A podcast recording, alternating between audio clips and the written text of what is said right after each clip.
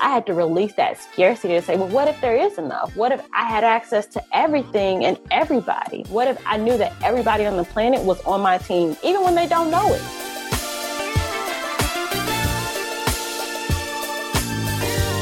You're listening to the Redefining Wealth podcast with Patrice Washington.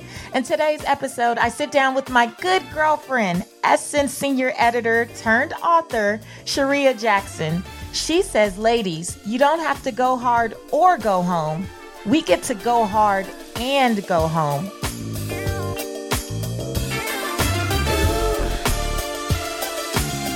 Hey there, this is Patrice from patricewashington.com where we chase purpose, not money. So excited about today's episode because as you know, here at Redefining Wealth, we believe that wealth is more than just money and material possessions. Wealth is about well-being. And one of my favorite pillars in the six pillars of wealth that we use here is the people pillar. And it's about creating relationships that matter. And so anytime I have an opportunity to really unpack what that looks like. How do we create relationships that matter? Not just with others, but even with ourselves. The relationship that we have with ourselves, how we take care of ourselves in this fast paced world where we're all trying to get it. We're all trying to get to the next level, do the next thing, the bigger, the brighter, the better. But then, especially as women, a lot of us are told that we have to go hard or go home. So we battle the desire to go to the next level in our careers while possibly still just taking good care of ourselves and maintaining healthy relationships. And so, as I was on the plane to North Carolina reading my good girlfriend Charreah Jackson's book, Boss Bride, it just really, really, it moved me so much. And we're going to get into that title because I know it throws people into something like boss bride. What is that supposed to mean? Don't worry. We tackle that in the interview, but I want you, if you are someone who is looking to, you may be calling it balance right now. I personally kind of stay away from trying to create balance, but I do believe in harmony. And I do believe that, as you heard me say in the episode about grace and ease, that a lot of times we stay away from going after the big goals because we think it's going to bring more stress, more struggle, more strife. At least that's what I've thought a lot of times in the past, and I still struggle with that. And what I'm learning to do is add two words in particular to all of my goals. How do I accomplish XYZ with grace and ease? And I think that by listening to Charreah and reading her book, Boss Bride, it definitely helped me find some more ways that I could add grace and ease into the process of still wanting to be my best. Because as much as I am called to be Reagan's mama and Gerald's wife, I am also very much called to be the money maven. I'm called to the work that I do. And so having to choose between the two has always felt just not right. it just hasn't sat right in my spirit. And so anytime that I find resources that help me just navigate this journey more efficiently and more effortlessly and just with a greater sense of ease, then that's what I want to put in front of you. As we get into these summer months, I have so much great stuff planned. I know a lot of people tend to fall off during the summer. Mm-mm-mm. We're ramping it up. I have great stuff for you. So make sure that you are subscribed and that you are engaged. Without further ado, let me introduce my girl the right way. Charreah K. Jackson is an international speaker, coach, and Essence senior editor, empowering the brand's global audience of 13 million. Her informed point of view has been featured on CNN, the CW, ABC News, Fortune, and Time. Charreah is the author of the new book, Boss Bride, the powerful woman's playbook for love and success, and it's coming out this week on St. Martin's Press. Without further ado, my good girlfriend in real life, Charreah Jackson.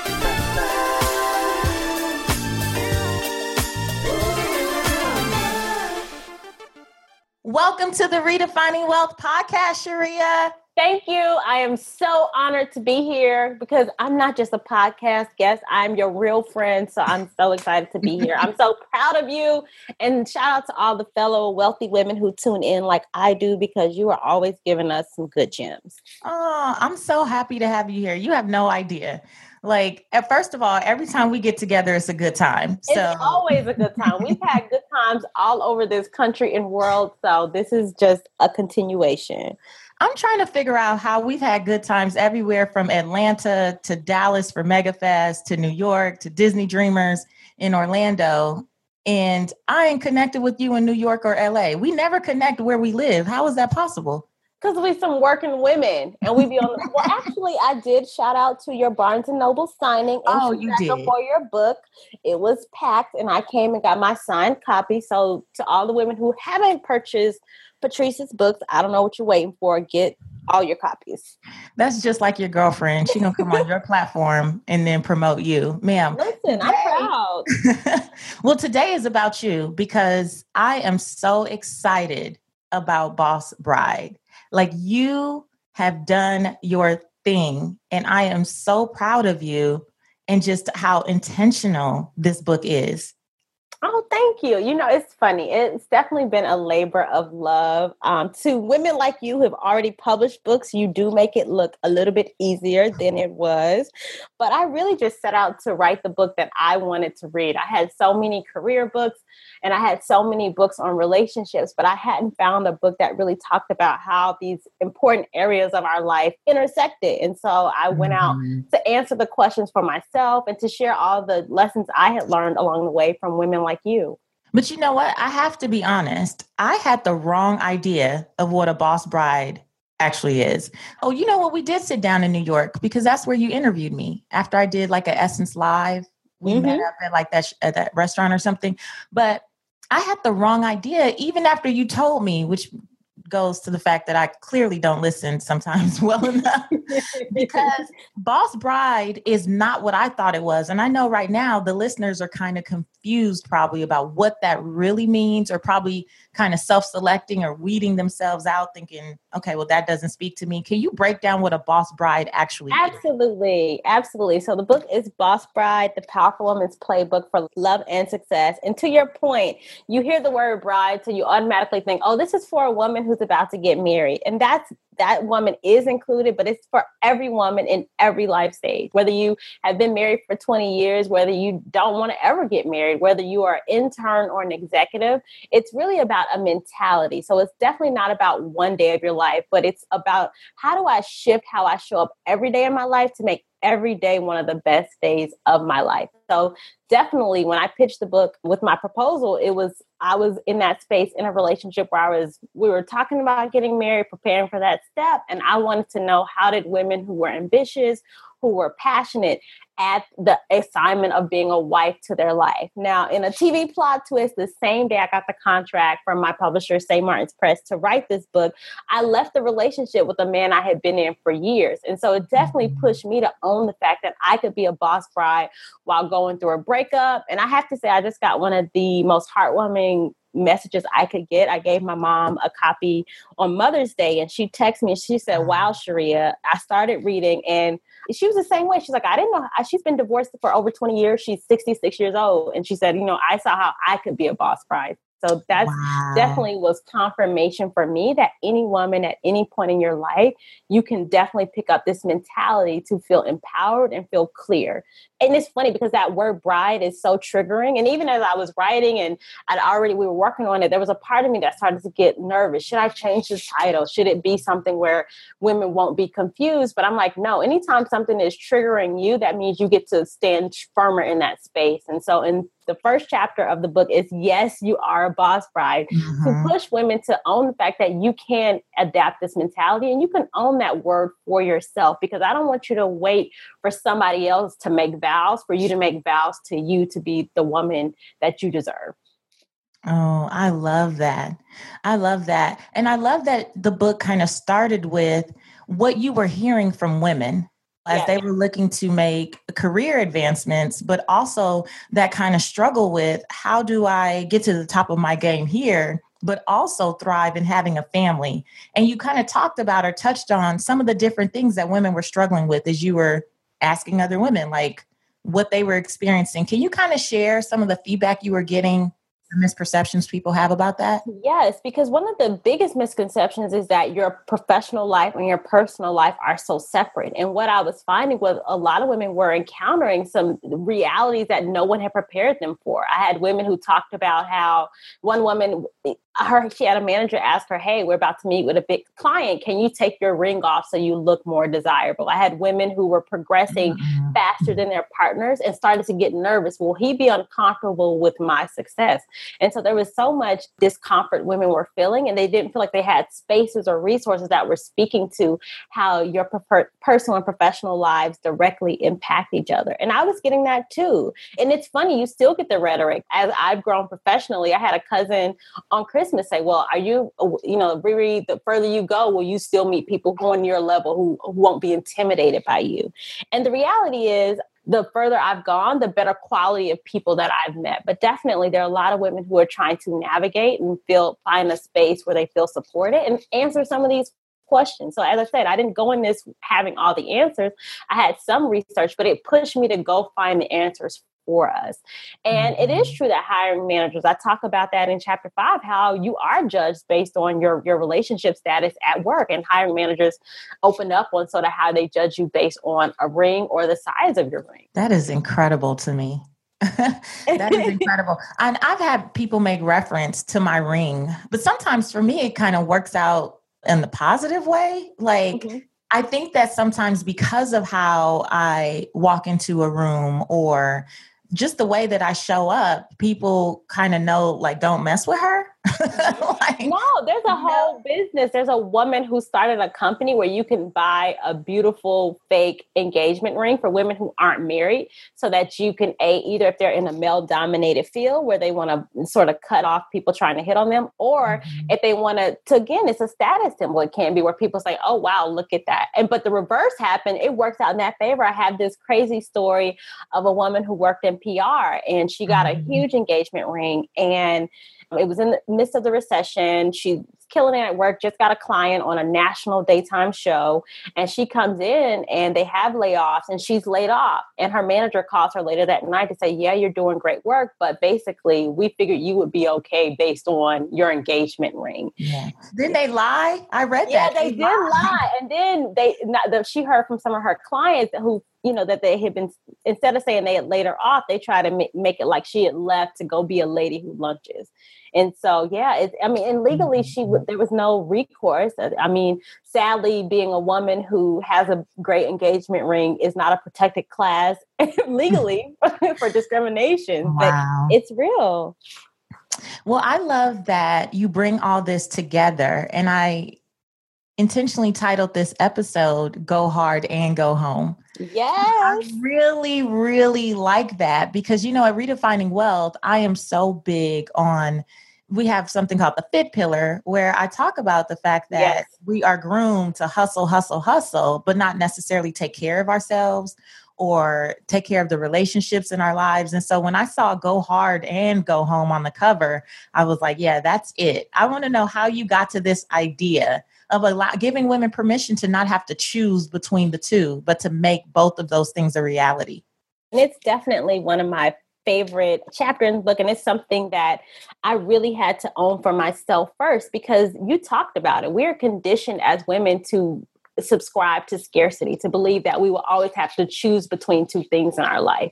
And that is just a lie we have to disrupt the word and is one of our secret weapons as women, as a boss bride. You to always give yourself the option of and. And so to go hard and go home describes the fact that you don't have to feel guilty for being someone who is ambitious and who plays full out. But I had to really define what does it mean to go hard because I don't want mm-hmm. you just mm-hmm. sitting at somebody else's company slaving for years and not getting the benefit and reaping what you're sowing. And so I had to define that. So go hard means hard actions, research decisions. So everything we do, it has to come from our heart. And the more it's centered in who we are and what our soul and hearts desire, the more we really can show up powerfully. And that research decisions is critical because you do not have time to waste trying to figure out something that someone else has already figured out. And so it's really, I, I confess a lot in the book. I talk about being at a, a company a few years ago and finding out someone who was basically doing an exact role that I was doing was making $20,000 more than me. And what stung so much about that, had I done a research decision, being intentional to go hard strategically, I would have done a better job researching and knowing how much the company was paying for those roles. And so we have to be willing to have more powerful conversations to be more powerful and efficient in what going hard is. And again, after you go hard, you have to go home. You have to replenish yourself. You have to have a space that feeds who you are. That's one of the things I love about your pillars is because you talk about that piece on making sure you don't want to just be financially fit and then you don't mm-hmm. have a space that cultivates all of who you are. Yeah, I love that you say it's making informed choices that give you life by looking inside first, then out. You know so it's taking action from the heart not from ego. And not from ego. Yeah because i think and mm-hmm. i'm pro leaning in but what are you leaning into right? You don't want to spend mm-hmm. a decade of your life leaning into the wrong space only to look up and you have lost yourself in the process. And so we're a generation and the reality is we have the most opportunities of any generation before us which is in incredible, but it also leaves us at a high risk for overwhelm if we don't intentionally make sure that we're taking care of ourselves because it's so easy with the phone. I mean, you're probably listening to this podcast right now on your phone, right? And so you have so much coming at you that if we're not consciously building a support system and and a, and a real structure around us, we're so more more, more vulnerable to overwhelm. Yeah. I love that a part of the going home. You talked about that we have to put as much energy and care into our personal lives as we do into our professional success. And you got me together um, with SOS self care signs. Like yes. when you know that you are like not taking care of yourself, I have to read some of these. Piled up mail, skipped meals, no time for working out, undone household chores, delayed personal grooming. Right there, I stopped and looked at my nails. I was like, right, that's always going and make this nails. so tell us about the SOS self care signs. I hope I'm saying it correctly, but no, and it's you know I'm the editor at heart, so we always try to be a little witty. It is SOS self care, but when you read it, it has that one S, so you're like, do I say SO self care? I set you up. That was me. Um, and these were common I found among a lot of women, right?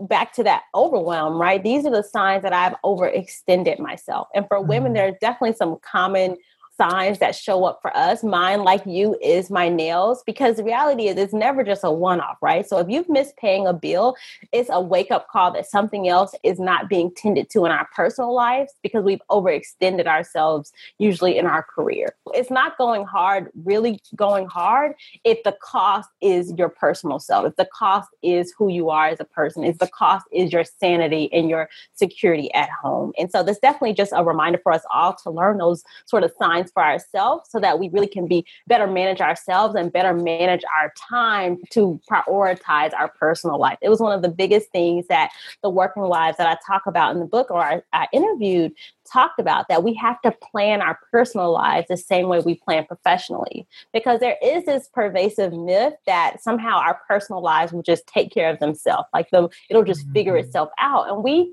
have to take some of those same strategies and structure that work professionally into our personal lives. It's one of the things I love about so many of the women who really have figured out how to navigate is that they really put everything on the calendar. They plan mm-hmm. their date. They know when date night is three months from now. So it's not something that is on the back burner, but something that gets their attention. Absolutely. I know my husband and I are serious about date oh. night. Once my husband and I start making date night intentional, like it just increased not just the level of our personal intimacy, but it just made us so much more clear on the time that we had to get work done, especially on those date nights, right? Like, because I believe in Parkinson's law, which is basically the time you give yourself to complete a task is the time it's going to take. Mm-hmm. And on date nights, in particular, the days of a date night, we both started to see that we would get so much more done because we were both looking forward to date night and we were not going to interrupt that. So our time became so much more efficient during the day. But I love that you also said in the book, as a boss bride, you will often say no to things you like and people you even like to say yes to something greater. Being willing to give up your good to create space for your great requires trust that better is always coming. I love mm. Mm, and that's a lesson. yourself, huh? Mm. I, and, well, I'm just remembering what got me there, right? That was a lesson I learned the hard way. So it wasn't like I had all this wisdom from doing it right. No, I had wisdom from showing up, looking tired. You know, it's nothing like being tagged on a picture of your tired self to be like, hmm, did I really need to go to all three nights? Did I have to go? I was tired of giving my leftovers to the things I loved most, right? And so I wanted my actions and my words to be in alignment. And so if I'm saying this is my family or this is important to me, this person is important to me, I want to show up and give them my best instead of giving the things I love my leftovers. And so we, but it required trust, it required prioritizing, and it required owning the fact that you are not going to get a single more second, minute, or hour in your day. And so once we own the fact that the opportunities might be infinite, but our time is finite. It pushed me to better own my time, but to realize how powerful my no became. Because for every woman who's on this, who's listening to this podcast, we know she's got a lot going on. We know that there's a lot of requests that are coming her way because the further you go in your journey, the more access you will get, the more requests mm-hmm. that will mm-hmm. come your way. And so you, your no muscle has to be even stronger because there's so much you could say yes to. And so it definitely was a lesson I learned. But once I really started choosing and trusting myself first, trusting that I'm always where I'm supposed to be, that I'm never missing the party. Even if Beyonce and Jay Z and the twins were going to be there and I decided to stay home, I trust that if I was really supposed to be there, I would be there. and so, yeah, that definitely is something so important. It is your, your one of your most powerful weapons as a powerful woman, as a boss bride, is that note. Right. If Blue Ivy was added to that, then we would definitely be there. It's not. It's nothing without all the partners, right? Right. Now, you know what I loved was the Smart Choice cheat sheet. Yes. The Smart Choice cheat sheet was so good to me because I do this a lot, but I always love just being able to add different things to the arsenal. And yeah. so when I make choices about whether I'm going to say yes or no to something, I do kind of think about is this an alignment? Will this give me life? But you had some other questions there like, what is the impact in the short term and in the long term? Who will be impacted by my choice? Now, I love that because a lot of times we're so busy running ourselves ragged, we don't even see how it mm-hmm. impacts the other people around us. And like you said, especially the relationships that matter to us most. Absolutely. We have to be willing to count the cost because so often while we overextend ourselves is we we haven't counted the cost. We haven't said what did it cost me to run across town and be here or, or to stay this extra hour at work? What is it costing me? Because once we're able to see on the other side we'll see how expensive some of our choices becomes. And once your actions become too expensive and not worth it it really pushes you to reground. And that's why before you even got to that smart choice cheat sheet it starts the book with having your life plan and getting really clear on why am I on this planet? What happens if I don't show up? Who's depending on me? My grandkids are counting on me to get it right. Mm-hmm. And I have been too fortunate, and those women, we know we are so fortunate to be in this time, but it also asks us to be responsible. And so once I start getting really honest with myself of who was counting on me, it, it straightened my spine up. And then it also gave me permission to have fun and be present because the dreams I had for myself started to tell me the woman I get to be in those choices that you talk about. Because when we are lying to ourselves to think, oh, I just have all the time in the world to achieve these goals, then we don't realize the the cost of that. And so one of the best gifts I didn't ask for was being diagnosed with cancer when I was 19. I don't wish that on anybody, but it definitely forced me to sober up at a young age to not lie to myself that I have forever to achieve the goals and dreams I have for myself. And so that's one of the best gifts you give yourself is to honor how sacred and special your time is and to be more intentional to those choices. Mm. Girl, I just love you. Okay. I love you. Oh We're real friends. Oh but it's gosh. like once I got clear, like smart choice cheat sheet, right? Because I talk about coming to Patrice's book signing in New York, but I didn't count the cost, right? That was one of those days I, I got there a little bit later than I wanted to. Luckily, I got there. I still got my book signed, but it was one of my wake up calls to say, okay, if I'm saying this is my girl, then how do I continue to tweak how I work? So even from that calendar space, I don't just put the time, like say it's an event, say it's Patrice's next book signing or her conference that's coming. I also build into that the time it takes me to get there. So mm-hmm. then I'm not working till five and I'm supposed to be there at five, right? Because I didn't count for the 30 minutes or 45 minutes. So I know that I'll have to really stop at 4:15 to give myself 10 minutes to primp in the bathroom and then head out. Yeah. We call that setting up your life to support you. That's yes. part of redefining wealth too. And we find yes. that so often noble intentions, but mm-hmm. no plan for how to actually get there and to do do so with grace and ease. I mean, the mm. stress we put on ourselves calendaring things back to back to back it's like do you want to use the restroom do you want to eat like is there is there gonna be traffic mm. what is this back to back scheduling and to your point count the cost like which of these things is most important sometimes it's just okay to say no Absolutely. And I love, you know, I interviewed Mikki Taylor. She's yes, yes. girl. My Miss- boo. so Mikki kind of talked about that. Like some days you just have to be like, no, mm-hmm. I don't care who's doing what. Like you said, I don't care if Beyonce, Jay Z, the twins, and Blue Ivy are going to be there. If my body and my soul and my spirit is weary and needs to rest, mm-hmm. then that's what's most important. Like running myself into the ground because who wants to be on the picture looking tired? Like exactly, and nobody wants your tired self, right? And we think, oh, and that that trust piece means trusting that not only am I there where I'm supposed to be, but trusting that if I don't do it, it will still get done. And so when we mm. let go, we trust that I trust that my family is good. I trust that if I can't make it, they will still have a good time.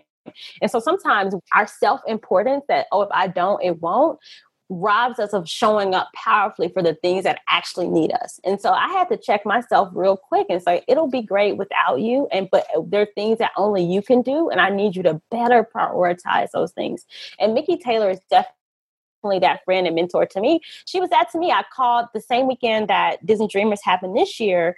Also got invited to speak at Bumble's pop up at South by Southwest. And so I was mm-hmm. trying to navigate those two and feeling like, okay, how will I do this? And I called Mikki like, hey, and I was wondering if she would help. And she just said, tell them what you need. Like if you need to move the workshop, like tell them, own the fact that you're in contribution and you are a present and your presence is a gift and then figure it out. And I, all of a sudden it freed me from just dealing with the circumstances that were in front of me but versus picking up that and and what else could work and how else could i be supported in that way to mm-hmm. have it turn off. So turn out. So we definitely have to as women acknowledge how much power we have because that's how we lose is we think we don't have options. We think that it's all on us. And so leaning on my team and my squad has been essential in my peace of mind, my sanity, and my success.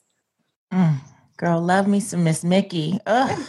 Yeah, she's always dropping the, the little truth bombs. Girl. does things so effortlessly and with that with that poise. And and then you go, oh, but you know, that's okay. a woman whose no muscle is strong. Her yes is so powerful because her no is so strong. And so we see those women. She's one of those women who feels like a unicorn, right? We're like, well, how does she do it? But trust me, every woman you see who's really powerful and really centered in who she is, her no is strong and her why is strong. So anytime she's yeah. showing up, she's clear on why and then she's planned for it. So other she's created a schedule and a system around her to support that success. Yeah, I love it. I think getting deeper into my 30s has really done that for me. Ooh, like, yeah. And I know I'm just at the beginning, you know, that this is the genesis, but these last several years, which is where redefining wealth was birthed from, mm-hmm. it was really birthed from me being able to take a step back and say, no, I'm not going to do that anymore. It just does not align with my why. And Absolutely. I know it's good money. I know it looks good on the outside. I know that there are people who are dying for these opportunities, but not so. It just doesn't align. And one of the questions from the cheat sheet is when I close my eyes and let my spirit guide me, what is the right choice? Mm. Girl. And that, that's it. And you talked about something I want to give you credit for is it requires our expansion often comes with an exit.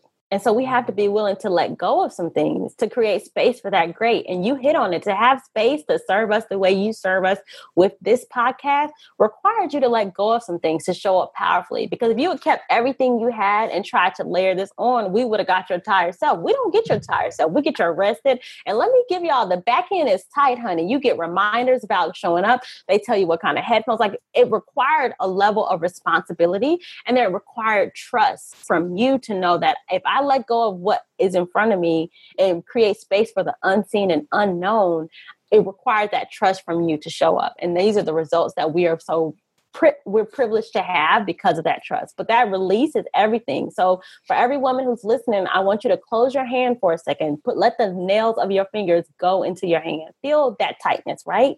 And then I want you to open up wide and, and stretch your fingers out and feel the difference. And that next season, that next break, breakthrough, that next level of success and satisfaction in your life will require you to let go, let go of everything you've had, let go of everything the way it used to be, and create space for that new season because we can't get it when we're closed. And so I'm so proud of you for that courage it took and trust in yourself and trust in your creator that better is definitely always on the way. Mm.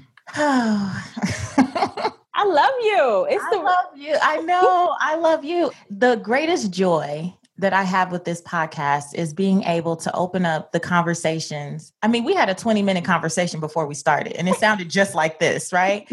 and so being able to open up to other women what what this looks like what this feels like like being able to introduce my audience to you and to Mikki and sherry riley and marshawn and brandy and i love you guys like i just feel so blessed that you are the women that I get to do life with.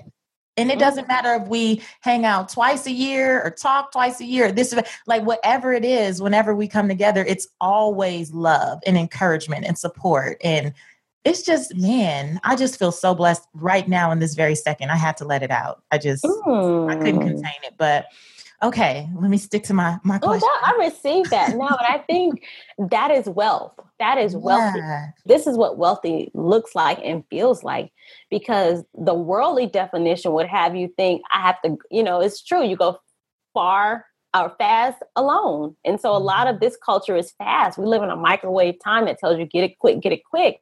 But quick can be lonely, and that's not mm-hmm. real sustainable wealth. And so it is wealthy to be able to have people who pour in and pour out. But that also has required you to create space and be intentional around cultivating those types of relationships. And so mm-hmm. there's nothing more important than the people in your life. Every chapter in the book has the ring. And I say the most important yes. possession a boss bride like you owns is the ring and it is not a piece of jewelry. It is like the ringing of your phone. Who picks up when you call and who can you call? Because we also were talking about some of the other things like who do we know collectively that to make sure that anybody I know, you know. And that's for every woman mm-hmm. listening. Go through your phone who are the most powerful, amazing people you know, and make sure you're keeping cultivating those relationships and know that there's currency in your circle that you get to go spend and build with your friends. And it's the best feeling ever because I'm also on the in our previous call, I'm talking about some ways we can continue to play with Essence. Again, you came down and joined the Essence panel at MegaFest, and we had known each other a few months then. I just knew that we needed to continue to build as sisters because your light is so powerful. And so it's been, it definitely is the sweetest feeling ever to to grow with your your circle. I love the ring. I loved all the reminders kind of throughout the book, the save the dates and just different things. But wait, I'm gonna get to that. Wait, wait, wait. I got I got it. Now I I have to have you tell this story. oh You're leaving the screening for girls trip and oh. you get oh. the call. And I need you to tell us about when you got your promotion and just that whole little thing because what i found fascinating about that time in your life is mm. you saying and declaring like i already had the promotion because i promoted myself girl mm. you know i screamed in the in the airplane i said well what what, yeah, what? yes i'm just laughing i mean this is the first time someone has quoted that part of the book to me. So it's it's different, right? Because these are real intimate stories that I wrote in my Harlem apartment. So all of a sudden to have it out, it's like, oh yeah, I did tell all of my business. Thank you for the support and the space to share because you know, I always say a book is not a diary, so it wasn't for me, or it wasn't just for me. And so, mm-hmm. yes, last year was definitely a pivotal year in my life where I yeah, I'll tell that day. So I go to a screening of the movie Girls Trip last February before, you know, before it came out. So you've all seen it, I'm sure. And I was surprised in the screening. I'm there and I I hear this voice that sounds familiar and I see this silhouette that looks familiar and it's me. And I'm like, oh, well, look at me when the cameo and what turned out to be one of the biggest movies of the year, and Malcolm Lee, the writer and director, was there. And I was coming in and I was ready to reintroduce myself. You know, you, like, you go up, oh, he's like, hey, Charreah. I'm like, oh my gosh, Malcolm Lee, who wrote and directed Best Man, my favorite movie coming up, is here. And so that same day, I got it was Valentine's Day as well. So it was the ultimate boss bride day. It's Valentine's Day. I just had my Valentine drop come over and drop me off a gift before I left work. And I get a text from our um, business manager at Essence who's like, Hey, can you come in? My manager wanted to talk comps. And you and I put it in the book, da da da. If you hear comps, that means compensation. And they only mm-hmm. want to they're talking compensation when they're ready to give you some more money. And so February 14th, um, 2017, I was promoted to senior editor at Essence. And this is 10 years after I had graduated from Howard and started off as an assistant. And 11 years since that same February, I started chemotherapy, right? When I was wow. recently diagnosed with cancer. So none of it is lost on me. And all those experiences shaped me into the woman I was at that point. But what you also talked about was as excited as I was for that promotion, I was not surprised because it was something that I had to intentionally prepare and go for. And what also happened in that time, because the magazine industry, like so many industries with technology and with the world speeding up, has gone through its own transformation. And so the industry I entered, like a lot of us, isn't the industry that I'm currently in. And so mm-hmm. throughout that time, there have been changes at the company. At that time, Essence was still um, owned by Time Inc. So there was a lot of shifts happening within that company. And so I, I had survived layoffs and been laid off myself earlier in my career. And so I had definitely been pushing and, and sort of saying, plotting out and having to really create a plan for that next career growth. And so after a year before I had kind of pushed for it and not gotten that promotion, I said, you know what? I'm not going to wait for someone else to promote me anymore because it wasn't fair to them to give make them all powerful in my life and it wasn't fair to me to not own the fact that if I was desiring something I had it within my power to create it. And so that's how you got the book that Patrice and I are discussing because I said, you know what, let me organize and own my skills. Let me take my inventory of who I am in this world and how can I repackage my talents to continue to pursue my purpose. And so we sometimes give workplaces too much power, thinking this one person or a manager or a job or a department defines who we are, versus really saying, to your point, let me promote myself. And so it was definitely a sweet moment and it was exciting. Thank you for the, I haven't talked about that story publicly ever. And so thank you for the chance to talk yeah. about it because sometimes we can be so busy. So thank you for giving me a time just to stop and reflect and say that was a dream because for that was definitely something I had dreamed about a decade prior. Yeah. As you know, I wouldn't do the interview until I read the book cover to cover because that's what I love to do is just pull out some of those hidden things that maybe our PR people or publicists don't put in the write ups or here are the canned questions to ask everyone. On here, I'm asking like the real from what really stood out to me for my audience. And I really found that to be a moment of redefining wealth because I'm always talking about chase purpose, not money. And so mm. you could have made your whole focus for the year following to just be about the raise, the raise, the promotion, the promotion, like, which sometimes makes people so anxious and it makes you look kind of desperate that you're not giving off the right vibes. You're not really being your best self. But when you go in another direction and say, let me take care of me, like yeah. basically focus on these pillars. Let me create relationships that matter. Let me set up my life to support me. Let me make sure my faith is in order, you know, and I'm believing in something greater. Mm.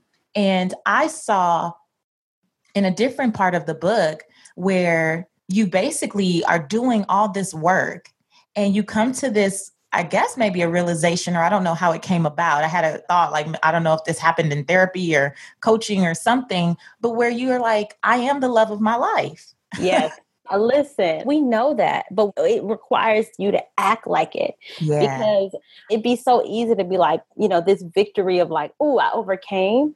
And I'm so grateful for the opportunity to talk about that. Like, be clear. I wanted a promotion sooner, I wasn't ready for a day till it came. There wasn't a second before it happened that I was ready. And I'm mm-hmm. so grateful it didn't come sooner because having that door not open when I wanted it to open forced me on the other side of the door to ask myself, who am I? And if I am the mm-hmm. love of my life, I am owning the fact that I'm the CEO of everything that's happening to me, how will I show up? Because what it, when it didn't come easy, it forced me to remind myself, who am I? So I created an entire deck of all the accomplishments I created while I was within the organization and all the, the things I generated outside of the company. So I had to remind myself who I was. And so sometimes when we're facing a closed door is the best time and space for you to ever get because it pushes you to remember your own purpose. It pushed me. Had it come easier, I don't think I would have been as ambitious to continue to go to ha- get a book deal. And so I don't know that I would be on this podcast had any of the things I wanted come sooner. And so that does require you to be the love of your life. And love is an action, love is a verb, it is not a mm-hmm. passive thing. And so it pushes us out of our comfort zone. And so that's one of the things my mom texts me. It's like, oh, wow, like, your comfort zone will cost you your dreams if you let it. And so I'm not going to tell you all everything that happened all of my biggest blessings, being able to say I went to Oprah's house, none of that came inside of my comfort zone. Even doing mm-hmm. t- talking about this book is outside of my comfort zone, but that is where my wealth lives outside yeah. of my comfort zone. Yeah. And you know what? Because you weren't really aware of your self care yet, like really, really mm-hmm. setting up your life for the self care, getting the promotion a lot of times comes with just additional responsibility or additional sh- stress or strife or something.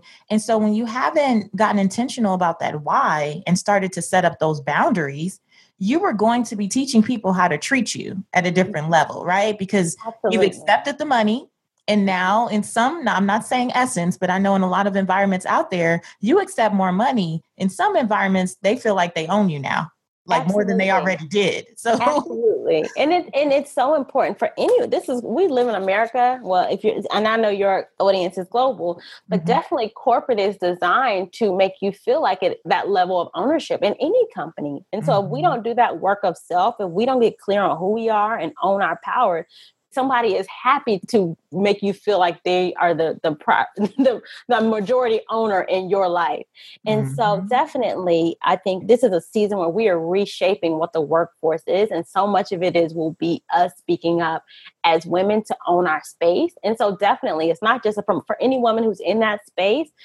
you have to know your value. You have to build that in and design a work experience and design a relationship within your job to have it be something that's healthy and mutually beneficial. And so that go hard and go home, one of the biggest pieces you talked about the smart choice checklist is the power of feedback and the power of having more intentional conversations within our workplaces. Because as you said, I, the golden rule has expired. It's not enough to just treat people the way you want to be treated.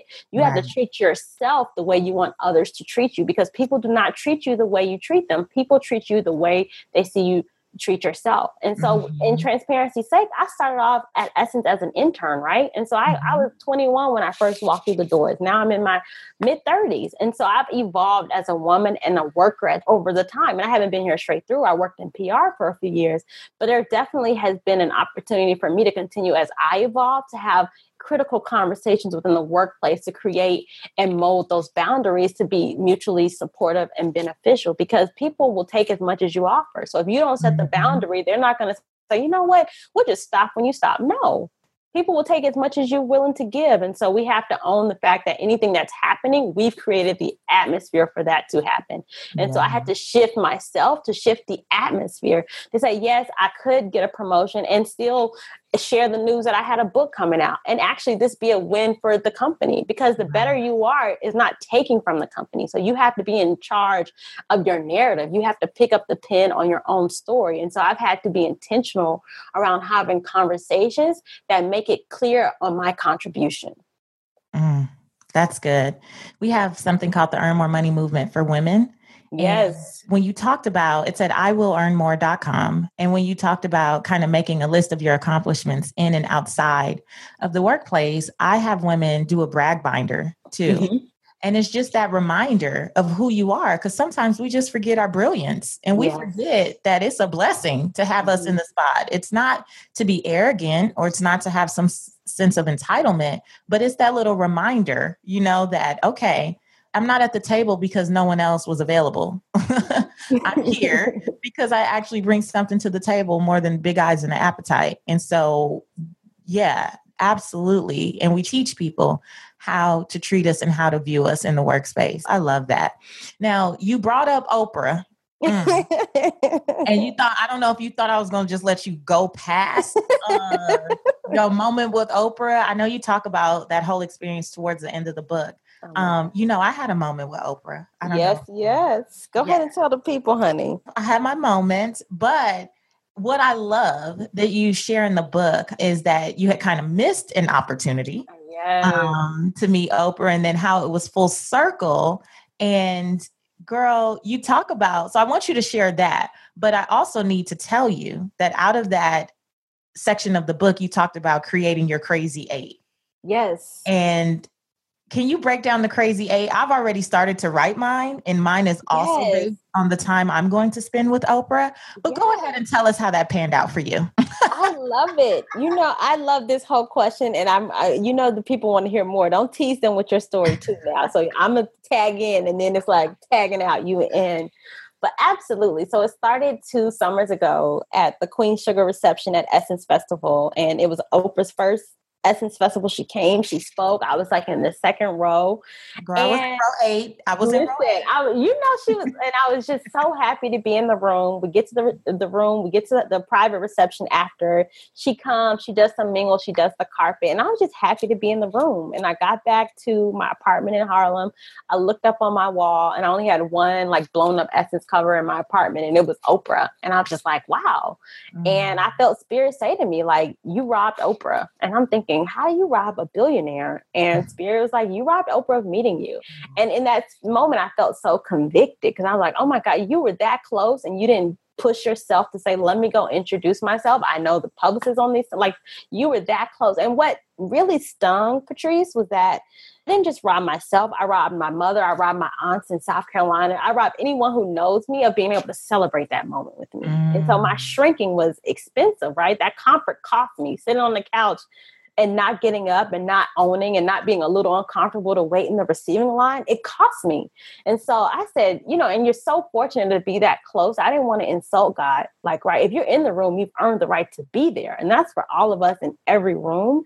And so I said, I won't let that happen again. So I entered 2017 with the all written on my wall, I will meet Oprah, TBD. I had all sort of the big moments of the year I kind of chart out and I just said a TBD. I don't know when, but it's happening. Mm-hmm. And so fast forward to April, I get a chance to go to the Henrietta Lacks, uh, her HBO movie, um, the screening and the after party. So I go to the screening and I'm, I see her on the red carpet, but I'm like, okay, this is the moment. I still am a professional journalist. Let me not embarrass myself. and I get to the after party and I, and I'd had months, this was April. So I'd already worked up what my intro speech speech was going to be when I met Oprah. And so it's fate, it's not luck. As spirit would have it, as God would have it, I walked to the back and literally she walks in with just her and the director of the film. And so I'm like, this is my moment. I'm with my friend Alicia Quarles. Shout out to Squad. You know, I know Alicia. We of course. Together. of course. And so she was the one, I was her plus one. And so I go up and I, I'm my little speech to Oprah and she looks at me and she touches both of my cheeks and she's like, You are luminous. And she starts to say something else, but I blacked out because Oprah had touched my face. And so I wanted Alicia to take a picture. I turn around, she's just starstruck holding her camera. Oprah keeps walking. I didn't get a picture with Oprah, but I was like, Oh, yes, I felt so good. I was like, Hmm. I wrote a little Facebook post, get home. And Spirit is like, Is that all you wanted? Like, just to meet Oprah? And then I felt convicted all over again, right? Because we were unapologetic, right? And that's what the Crazy Eight talks about is giving yourself permission to say your biggest dream. And the Crazy Eight is say, give eight ways it could happen, right? So I, I wrote about wanting to meet Oprah in 2017. And then all of a sudden, by giving myself permission to use my creativity to create the life I dreamed about, gave me all the ways. I could bump into her at Publix. I could have a friend introduce me. I could be invited to Super Soul Sunday. I could, and I just started writing, right? Because mm-hmm. so often we are so creative, but uh, sadly, we don't often use our creativity to create our own life. And so we'll Ooh. use it for everything else. But when I say, oh, how could that happen? Oh, I don't know. No, you do know. What are all the ways your dreams could come true? So also on my list is meeting Michelle Obama. Me too. My, right? I started my crazy eight. And what will happen when you start your crazy eight? A lot of times it connect with your squad. So all of a sudden you remember, oh, didn't this person used to work here? Doesn't she know? Didn't I see them in a picture on Instagram? And then it reminds you of all the connections and all the ways it could happen because it, it's so possible. I mean, I went to Ghana last month and I went to the castle. You know, I, the castle was such a wrong word to talk about a space where the descend we the descendants of, of, me i'll speak for myself the descendant mm-hmm. of african people who were enslaved in america the door of no return and so to see that and to be in that space where they were before they left the continent obviously it was sobering but what it also gave me it made everything i felt was so far away seem so close. Like of course you can do meet oprah. Like we survived. My people left from here and here we are and living thriving. So of course everything is possible. And so that's what the crazy eight was for me. And let me tell you I serve a God that can dream bigger than I can because I was grateful to meet Oprah in April of last year. But God wanted to wow me even further. So last October, I had hit up one of my friends who works on the PR team at OWN and told her I was coming out to LA. She wasn't able to meet when I was in town in September. I said, Well, I'll be back in October. So if you can meet then, I'd love to meet up. And this is where it's so critical to get clear on your nose so you can have a powerful yes because I used to be so busy, I did not make time to spend time. Patrice will tell you the times I've come to LA and haven't slowed down enough to be able to meet up with people. And so I've been working to create more space in my calendar to have quality time with quality people. And so that was just a simple email. So she happens to hit me up a few weeks later, didn't you say you'll be in town around October 15th? I said, yeah. She said, well, actually, Oprah has a new book coming out she's having a Wisdoms of Sundays brunch at her house. Would you possibly be able to attend? What? Girl. I, Oprah's having brunch at her house, and but also it was the same day as one of my best friends, my sister friend's wedding. So I was like, I don't know. Let me look at the dates. It worked out to where the brunch was in the morning, her wedding was in the evening, and so I was able to go to Oprah's home, right? And that was mm. only this was less than a year after I sat on that couch and told myself I won't rob myself again. And this time I got my picture too and I sent it to all my aunts because I didn't just go. I didn't just get myself there, A, and B, anytime you're in the room, you're not in the room just for you. And so when I shrank mm-hmm. that summer before and it was, it stung.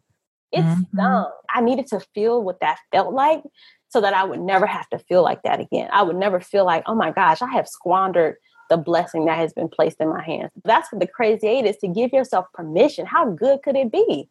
Right? right. And we don't want to just meet Michelle Obama. What do you no, really want to girl? Michelle and I are gonna work. I want to work together. with her college program. I want to like, and so all of a sudden, when you start really giving yourself permission, because it's there, we just often don't give ourselves permission to really dream that it could be so better. And the problem with that is we only often can achieve what we can see because I had never said out of my mouth I wanted to meet Oprah, when the opportunity presented itself, I could not eh, eh, receive it. That felt too big for me. You know what I really love most about your Oprah story is that you were intentional the second time around. Like a lot of people would stay and beat up and say, oh man, I blew it. Or they would have just been satisfied with, hey, I took a picture but you actually started to rehearse your intro before you even knew you would have an opportunity to meet her again. And I love that. But that's how we have to show up. That's stay ready so you don't have to get ready. Because oh, had yeah. you not been rehearsing, it's so overwhelming when you, oh, yeah. and it's not because it's, I want to be clear. It's not because we think Oprah is Jesus. You know, yes. I mean? it's not that. But when you are in a space with someone who has such an anointing on their life, mm-hmm. it is a very like I don't fall out for much. I've met Beyonce, I've met a lot of different people. I've, I've met Oprah twice, but it's mm-hmm. still just this like the anointing is so big. You just want to show reverence and respect mm-hmm. the space. Mm. And also not embarrass yourself in the process. It's like you got you got one shot. So when you open your mouth, be great. Be great. Own the divine inside of you. I don't think that Charreah is so great that, oh, yeah, no. But do I own the fact that the God that created me and created waterfalls and created rainbows, created every person on this planet? Yes. And so mm-hmm. that trust in myself, the trust that there is a force bigger than me that is rooting for me, gave me the space to own that, right? Because you're right. Beyond Oprah is not Jesus. She's a human being too.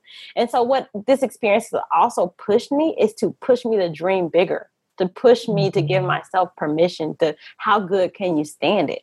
Because a lot of times we we don't hear enough about how dizzying and overwhelming success can be. We talk about all, how bad stress is, but success can be just as scary and overwhelming as it not coming true. What happens if it mm-hmm. does happen? What happens if they do call back?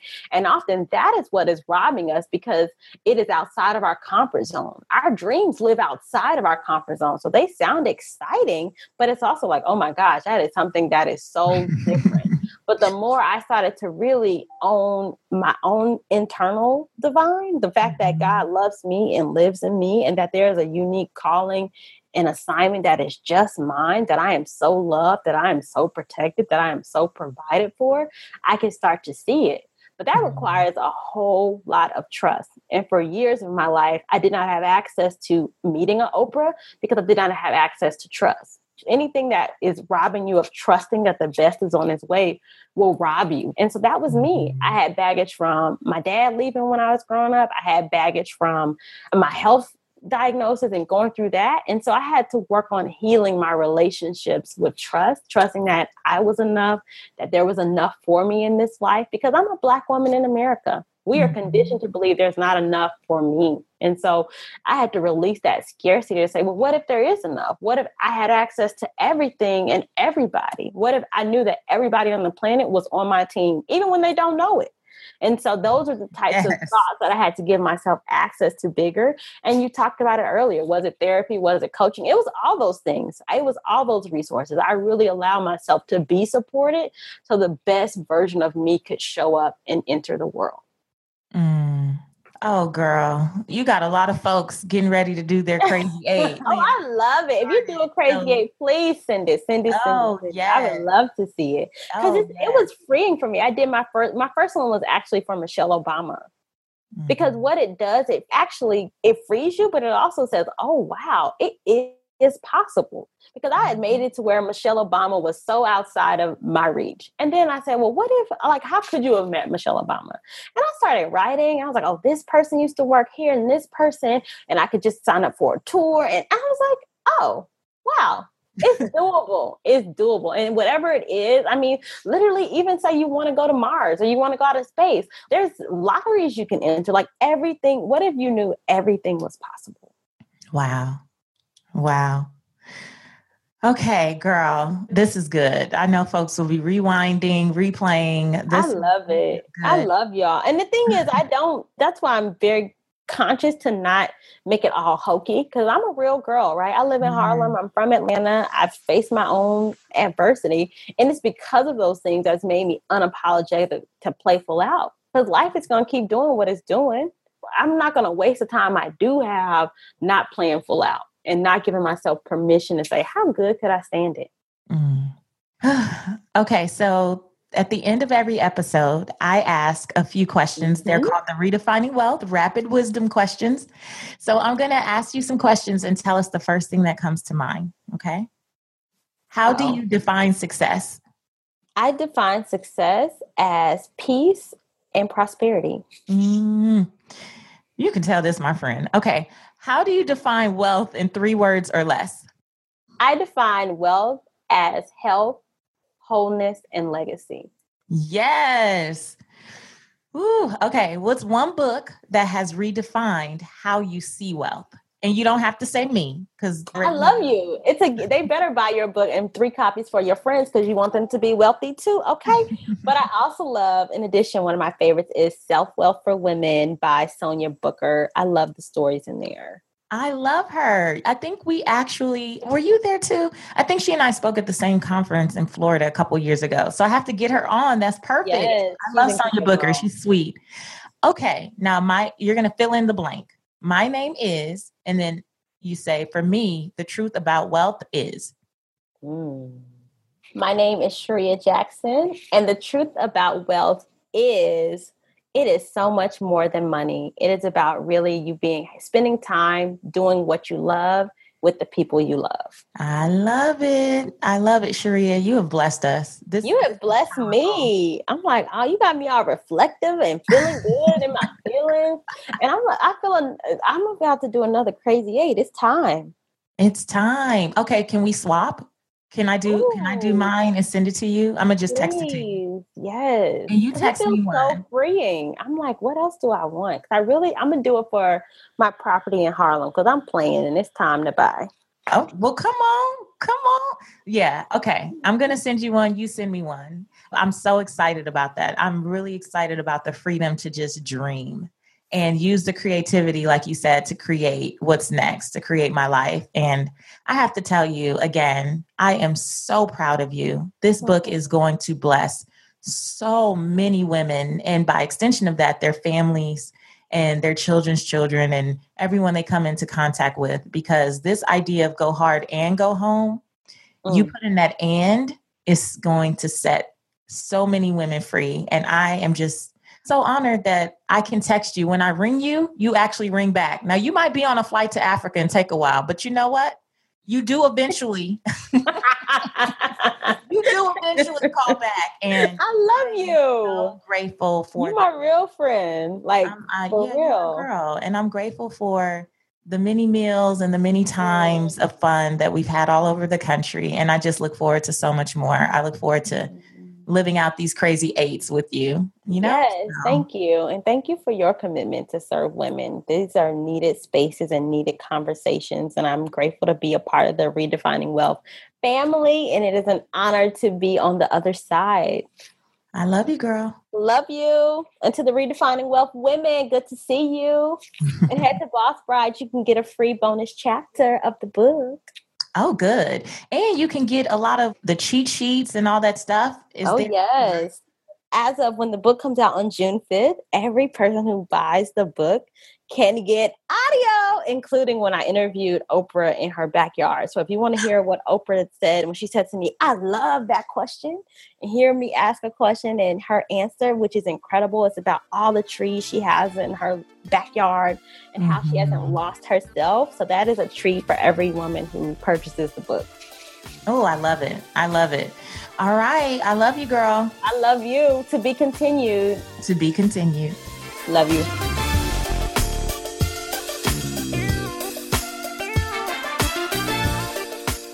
Oh my goodness, was that not amazing? Uh, I told you to take notes. I told you to buckle up. Charreah is absolutely amazing, and I meant what I said. It is such a blessing to get to do life with women like this, and I really do pray that men and women who listen to this podcast that you have these types of relationships in your life, and that if you don't, you become intentional about creating them. And it's not about having someone you know, be your best friend and you talk to them every day. But boy, when you need someone to pour into you, or when you need someone just to be able to watch someone you know, and you know some of their background, you know some of their history, you know some of their struggles, and yet they push through and they're resilient enough to still use their experience to be a blessing for others. That's all we want. No one is looking for perfection. I'm not looking for perfection in myself or in anyone else around me, but I am looking for people who push through and in spite of what life throws at them, they just continue, continue to get back up and share best practices and be a blessing to all of us. So, shout out to my girl. Boss Bride is amazing. It really is. Now you get what the title means. We're all a boss bride. We get to bring our enthusiasm to the marketplace and be a boss while doing it but we also get to take care of ourselves. And that's the big thing that I want you to take away. Look for those SOS emergency signs that you need to take care of yourself. Uh, do the crazy eight exercise. Like, really take into consideration what she shares. The exercises throughout the book are amazing. Pick up a copy. There's a link to it in the show notes. And make sure you rate and review and share with Charreah. She's at Charreah in social media share with her some of your aha moments from this podcast and tell her that I sent you, okay? My mission here is really simple it's to help you live your life's purpose, find fulfillment, and earn more without ever chasing money. I'll talk to you later.